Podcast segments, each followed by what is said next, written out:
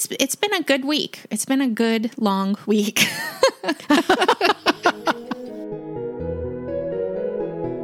Welcome to Former Adventist Podcast. Grab a cup of coffee and join Colleen Tinker and Nikki Stevenson as they discuss their life after Adventism. Welcome to Former Adventist Podcast. I'm Nikki Stevenson. And I'm Colleen Tinker. And we are here checking in again during this social distancing. Hmm. I wonder how many this has been now, Colleen. I've lost count, kind of like I've lost count of the days during all of this. Yeah, I think for my family, we're at week nine. Okay, so that would be eight for us more or less. Yeah, somewhere around there. It seems a lot longer, doesn't it? That's a large portion of the year. Yeah, but it feels like um Several months. That's a sixth of the year so far. So, how has your week been? Let me see if I can remember. well, you know, this arm, the injury to my wrist and the surgery has been a little distracting. And now that's last week, the pain has been much more managed. It's interesting how I went in on Tuesday and had the stitches removed and a cast put on for the next three weeks, after which I'll do PT.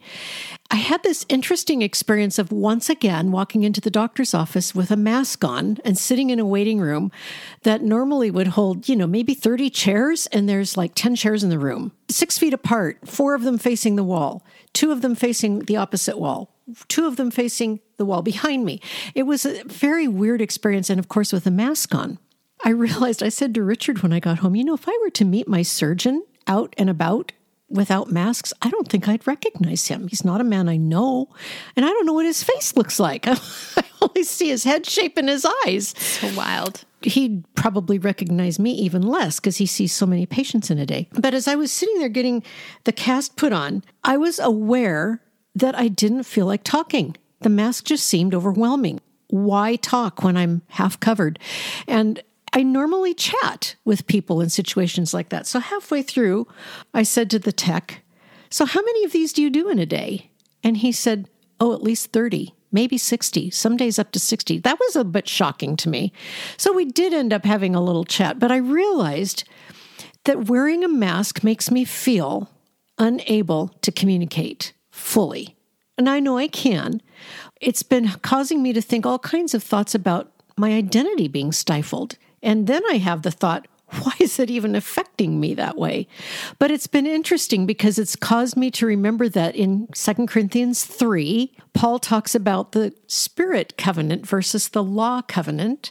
He ends the chapter with, We with unveiled faces contrary to the way Moses veiled his face so people wouldn't see the glory of the old covenant fading, we with unveiled faces are brought into more and more glory as we behold Christ. And it was just an interesting reminder that in Christ we're unveiled, no matter how we have to appear in public, no matter if my arm is in a cast and I'm struggling with pain or no matter if my mouth is blocked, in Christ, I'm not blocked. And He gives me things to do, and my proper response is to do the next right thing. That's incredible. Even if that's asking the tech how many casts he does in a day and drawing him out. So, Nikki, what about you? First of all, I just want to say it's so fascinating the way that you put that, and the fact that in Christ, we have the fullness of our true identity. We are without identity in a sense when we don't have Christ. We're just one more walking dead person. But in Christ, He gives us Himself and He gives us ourself. We don't have meaning without Him. And that's kind of where I've been sitting this last week is realizing that life is so completely, totally meaningless without Him. The days are long, especially with the sun going down later. Yeah. They're just long, long days. And sometimes they're quite busy. We're coming up to the end of the school year for the kids. They've got two weeks left, and that means lots of tests and lots of reading. But when they're not busy, they're really long. and so I have had moments of sitting and thinking, what am I supposed to be doing to make the most of this time? What is God doing? And, um, you know, it makes me think about Psalm 139 says that all of our days were written in God's book before one of them came into being. And even these long days were written in his book. And even these days, there's purpose in them.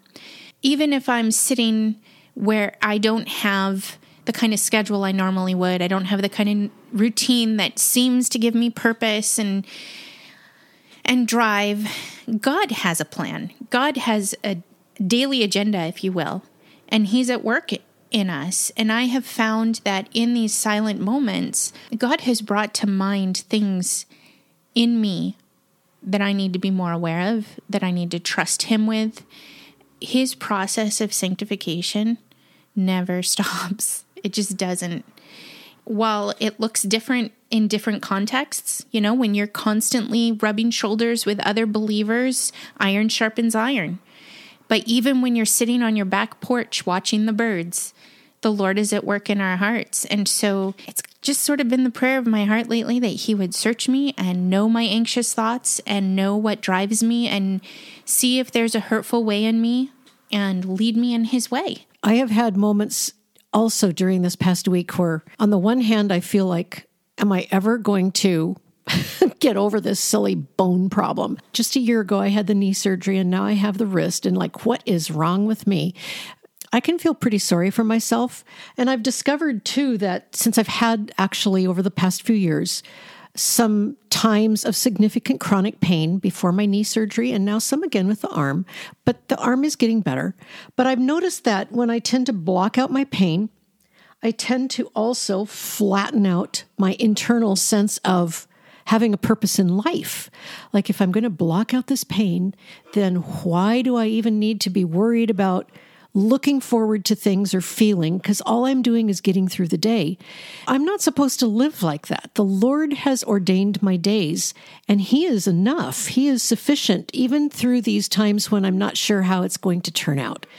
And so I've had to remember He's given me so much on a moment by moment basis that is unusual. He's given me a really clear day today without any clouds in the sky. And we could walk our dog, who is such a sweetie. And this is something to be thankful for. This is something people who live in other places can't do. And I don't know why the Lord placed me where I can, but I need to recognize this as a gift from Him. And it's part of His way of redeeming this time. My job is to ask Him to keep me faithful, to thank him for what he's doing that I can't see, to thank him for what he's doing that I can see. And I really thank him that he's given me his word because for some reason, I know I keep saying this, but it is his word that has caused me to be able to get through these times when I feel hopeless mm-hmm. or feel overwhelmed. I don't even know how it works, but I know it does. It makes me see that reality is bigger than I can perceive and I'm not just a dot in a nothingness. I have purpose. I'm his daughter. Yeah, when we know that God is sovereignly handling all things and that every day that we live was it was written for us, that he's in charge of the outcome of everything that we face it really does allow us to rest and, like you said, thank Him for what He's doing that we can't see. I love the thought of 2 Corinthians 3 that with unveiled faces we reflect His glory from one degree of glory to another. That's true for us when we're born again, no matter what's happening to us in our environment. Mm-hmm. And if I trust Him, He's faithful to complete what he started in me, like Paul says in Philippians 1 6. I don't even have to know exactly how or what it is he's doing. I just have to trust him and do the next thing he shows me. So, Nikki, what have you been doing specifically that you wouldn't have had time to do in your normal schedule? I've been doing a lot of bird watching, and um, it's caused me to to want to learn about these different birds I'm seeing frolicking in my yard, and it's pretty fascinating the detail that God put into creating these. Even even the personalities, you know, the the scrub jays are out there beating acorns against any hard surface they can get to and then they feed them to each other. It's really sweet. Wow. Yeah, and and we have a flock of parrots who flies around here this time of year and sadly they're much smaller this year than they have been in years past, but it's just been fun to watch all of this. And so learning about these things and then also we're working on our yard and so i've been doing some research on gardening. How do you garden in a zone nine, which it gets so hot here in the summer and water's so expensive in California. So, Yeah. uh, I've been keeping busy that way. And honestly, uh, that started with just wanting to avoid some of the conflict that I see online, both on social media, but even in just regular media. And it's just gotten pretty exhausting. And so I've been intentional about looking at other things. And it's been a blessing. It's been a blessing to learn about this stuff. And it's, it's been a blessing to have more I don't know, space in my head for my children because I'm not chewing on things I've been reading or thinking about. And so it's allowed for a lot of opportunity to discuss heavier things, weightier matters with my 11 year olds and my 13 year olds. And so it's it's been a good week. It's been a good long week. I understand that. oh, I have to tell you, it was funny. You're talking about the scrub jays beating the acorns. I watched a couple of scrub jays in our yard fly away from a hanging basket of with a, a cyclamen in it. And it has a, a mossy base and then the potting soil inside of that. And I watched those two scrub jays fly away and land in a tree in our yard. And one of them had had the temerity to pluck moss from my basket to build a nest. No wonder my baskets are being decimated. the scrub jays are taking them. But it is kind of fun to see it. it really is. And they they will have their babies there with them for some time once they hatch. So it'll be fun to Right. watch them. And I found Yeah. out that some of these birds will stay in the same area for up to 15 years. That's amazing. It's pretty fun to learn about this stuff. And there are birds out there that I've never seen before. And I don't know what they are, but they're bright orange. And I, there's one that's bright red and very small. And anyway, it's been a lot of fun. That is such a wonderful thing. and we do live in a great zone for migrating birds in the spring. We see a lot of varieties, and it is fun. It is always fun to see you, even if uh, remotely. Yes, you too. talking about our week and talking about scripture has been one of God's blessings to me in this time that I wouldn't have foreseen. But it's interesting to me how much going through Hebrews with you every Wednesday has been an anchor to me yeah, me too. just diving deep into his word. There is something alive about God's word. And I hope that all of you who are listening are finding that strength and support and foundation in God's word during this time because this is a rarefied time and none of us knows exactly how long this will last or what it will look like when it's quote over. But God's word doesn't change and our position in him doesn't change. Our identity doesn't change no matter no matter what happens to us. So, if you haven't joined us yet, please join us on our Wednesday podcast as we walk through Hebrews. We're looking at Hebrews with a mind to the new covenant. And, and it's just been such a blessing. And if you have time, please join us.